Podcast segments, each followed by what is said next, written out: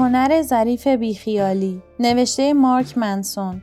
فصل شش. خطرات قاطعیت محض. ارین روبروی من نشسته توی این رستوران ژاپنی و داره سعی میکنه توضیح بده که چرا به مرگ اعتقاد نداره. تقریباً سه ساعت گذشته و دقیقاً چهار رول سوشی خیاری خورده و یک بطری کامل مشروب رو نوشیده و در واقع داره میره سمت دومی. ساعت چهار عصر یه سه‌شنبهیه. من دعوتش نکرده بودم. خودش از طریق اینترنت فهمیده بود که من کجام و خیلی سریع خودش رو به اینجا رسونده بود. و این دومین بار بود که همچین کاری میکرد. قبلا همین کار رو کرده بود. میدونی؟ ارین قاطعانه باور داره که میتونه مرگ رو درمان کنه و باور داره که در این راه به کمک من نیاز داره.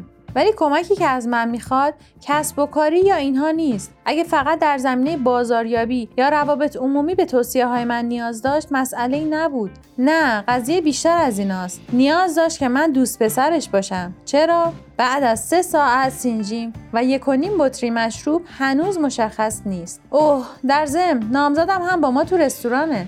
به نظر ارین مهم بود که اون هم در این بحث باشه. ارین به دوست دخترم که الان همسرمه گفت میخوام بدونی که من مایلم مارک رو باهات شریک شم و اینکه میخوام حس نکنی که برات یک تهدید به حساب میام. من با ارین در یک سمینار خودیاری در سال دو هزار و هشت آشنا شدم. به نظر میومد آدم مهربون و قشنگی باشه. یه خورده فاز عرفانی، متافیزیکی، انرژی های کیهانی داشت. ولی خب یک وکیل بود و در یکی از دانشگاه‌های آیوی لیگ درس خونده بود.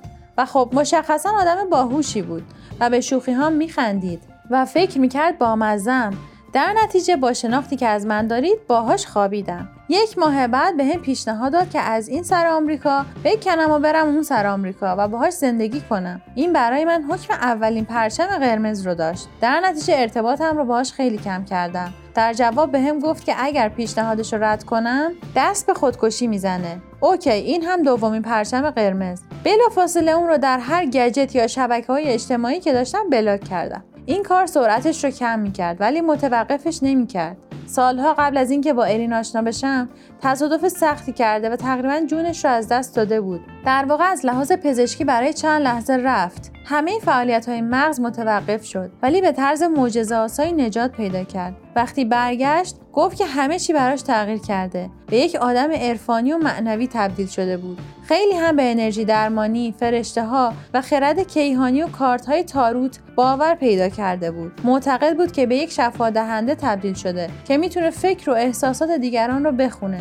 و به هر دلیلی که خدا میدونه بعد از ملاقات با من تصمیم گرفته بود که تقدیر میخواد من و اون با همدیگه دنیا رو نجات بدیم. که از خودش نقل قول کنم مرگ رو درمان کنیم. بعد از اینکه بلاکش کردم ایمیل های جدیدی درست کرد و گاهی در یک روز چندین ایمیل طولانی و غضبناک برام میفرستاد. حساب های قلابی فیسبوک و توییتر ساخت و با اونها من و آدم های نزدیکم رو اذیت میکرد. حتی یک وبسایت مشابه با وبسایت من ساخت و توش عراجیفی مینوشت که من دوست پسرش بودم و بهش دروغ گفتم و خیانت کردم و بهش قول ازدواج دادم و ما به هم تعلق داریم و این جور چیزها. وقتی باهاش تماس گرفتم که سایت رو بیاره پایین بهم گفت به شرط این کارو میکنه که با یک پرواز برم کالیفرنیا و با اون باشم. و در تمام این مدت توجیهی که داشت تغییری نکرد. تقدیر میخواست که من با اون باشم. این دستوری از جانب خداوند بود که اون نصف شبی با صدای فرشتگان از خواب بیدار شه که پیام آورده بودن رابطه آسمانی ما قراره بشارت دهنده عصری جدید از صلح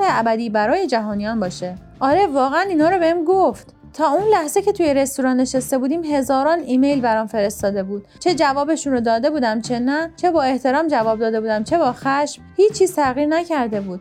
نظرش هرگز عوض نشد. باورهاش تکون نخوردن. هفت سال بود که ما درگیر این ماجرا بودیم و همونجا در اون رستوران کوچیک ژاپنی که ارین داشت مشروبش رو سر می‌کشید و در مورد اینکه چجوری با انرژی درمانی سنگ کلیه گربه‌اش رو درمان کرده چرت و پرت میگفت چیزی به ذهنم رسید. ارین یک معتاد رشد شخصیه. هزاران دلار رو صرف کتاب‌ها و سمینارها و دوره‌ها میکنه. رویای خودش رو داره. مصرانه دنبالش میکنه. هدف رو جلوی چشماش تصویر میکنه و عمل میکنه. با پس زده شدن ها و شکست ها پوست کلفتر میشه. دوباره بلند میشه و دوباره تلاش میکنه. به طرز بیرحمانه‌ای مصممه. خیلی هم به خودش اطمینان داره. منظورم اینه که یه جوری از شفا دادن گربه‌اش حرف میزنه. تو گویی عیسی مسیحه. بی خیال بابا. ولی با این وجود ارزش‌هاش به حدی بده که هیچ کدوم از اینها هیچ اهمیتی نداره. یعنی این واقعیت که همه چیز رو درست انجام میده باعث نمیشه که خودش آدم درستی باشه. قاطعیتی در این آدم هست که در مقابل تسلیم شدن مقاومت میکنه. حتی بارها و به زبونهای مختلف این رو به هم گفته که خودش هم میدونه این قفلی زدنها کاملا غیر منطقی و ناسالمه و جفتمون رو ناشاد میکنه، ولی به دلایلی حس میکنه خیلی درسته و نمیتونه نادیدش بگیره و بیخیال این داستان بشه. اواسط دهه هزار و نهصد و نود میلادی روانشناسی به نام روی باومایستر شروع کرده پژوهش در مورد مفهوم شرارت. اساس کارش این بود که آدم‌هایی که کارهای بدی انجام میدادن رو رصد میکرد و در مورد اینکه چرا همچین کاری میکردن تحقیق میکرد. اون زمان باور عمومی بر این بود که آدم‌ها کارهای بد میکنن چون حس بدی نسبت به خودشون دارن، که یعنی اعتماد به نفس کمی دارن. یکی از اولین یافته‌های غافلگیر کننده باومایستر این بود که در اکثر مواقع اینجوری نیست. در واقع معمولاً عکس این قضیه درسته. بعضی از خبیث‌ترین تبهکاران خیلی حس خوبی نسبت به خودشون داشتن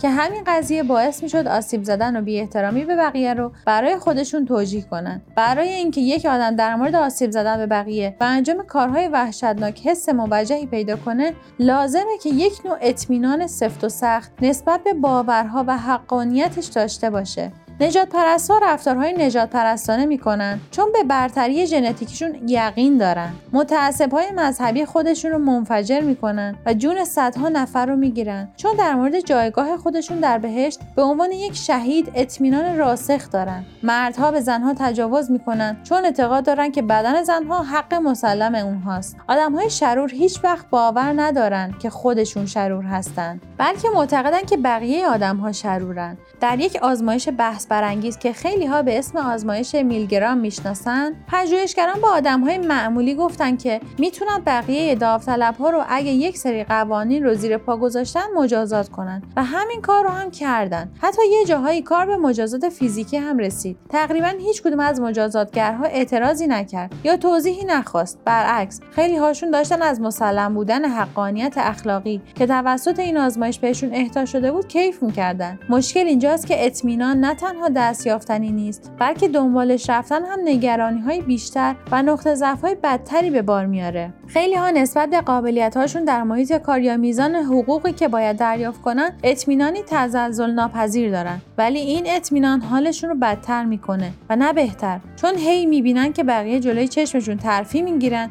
و این باعث میشه تأخیر بشن. حس میکنن مورد قدر نشناسی قرار گرفتن و کارشون دست کم گرفته شده. حتی رفتاری ساده مثل دزدک نگاه کردن به اس ام اس های دوست پسرت یا اینکه از یک دوست بخوای بهت بگه بقیه در مورد چی فکر میکنن، از همین ضعف ها، حس ناامنی و این تمایل دردناک نسبت به اطمینان نشأت میگیره.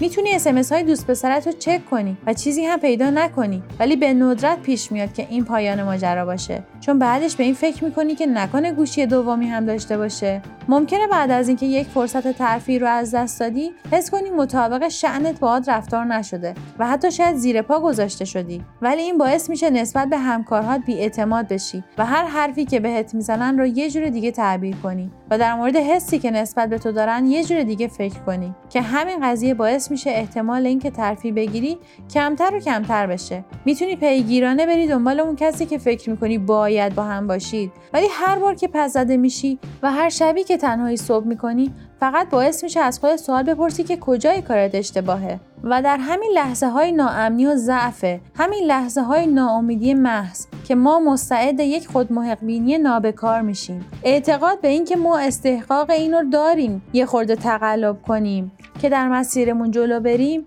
که آدم‌های دیگه مستحق مجازات و تنبیه هستن و اینکه ما محق هستیم چیزی که می‌خوایم رو برداریم، اگرچه با استفاده از خشونت و تعرض باشه. و دوباره قانون معکوس، هرچه بیشتر سعی کنی در مورد چیزی مطمئن باشی بیشتر احساس نامطمئنی و ناامنی و ضعف میکنی. ولی وارونش هم درسته، هرچه بیشتر نامطمئن بودن و جاهل بودن رو در آغوش بکشی، از دونستن چیزهایی که نمیدونی حس بهتری بهت دست میده. عدم اطمینان قضاوت‌های ما نسبت به دیگران را از بین میبره. از کلیشه ساختن‌ها، نگاه قالبی به دیگران و سوگیری‌های ما نسبت به آدم‌های داخل تلویزیون، محیط کار یا خیابان پیشگیری میکنه. عدم اطمینان حتی ما رو از دست قضاوت خودمون رها میکنه. ما نمیدونیم دوست داشتنی هستیم یا نه. نمیدونیم چقدر جذاب هستیم. نمیدونیم چقدر میتونیم در کارمون موفق بشیم. تنها راه رسیدن به این چیزها اینه که نسبت بهشون نامطمئن بمونیم و برای پیدا کردنشون از طریق تجربه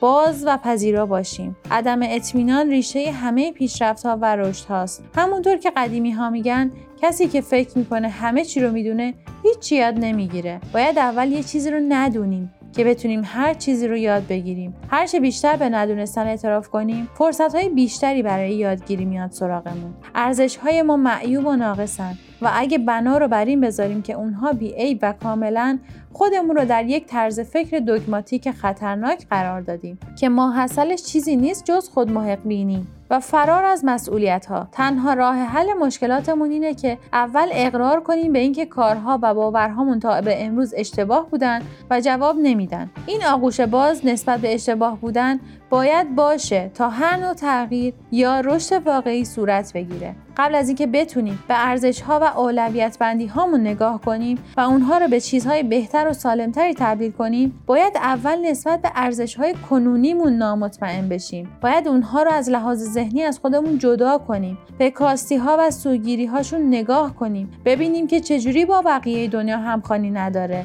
تو چشم‌های جهل نگاه کنیم و سر تسلیم فرود بیاریم، چون جهل ما از خودمون خیلی بزرگتره. برای ارتباط با ما آیدی صوفی آندرلاین کاپل را در اینستاگرام جستجو کنید.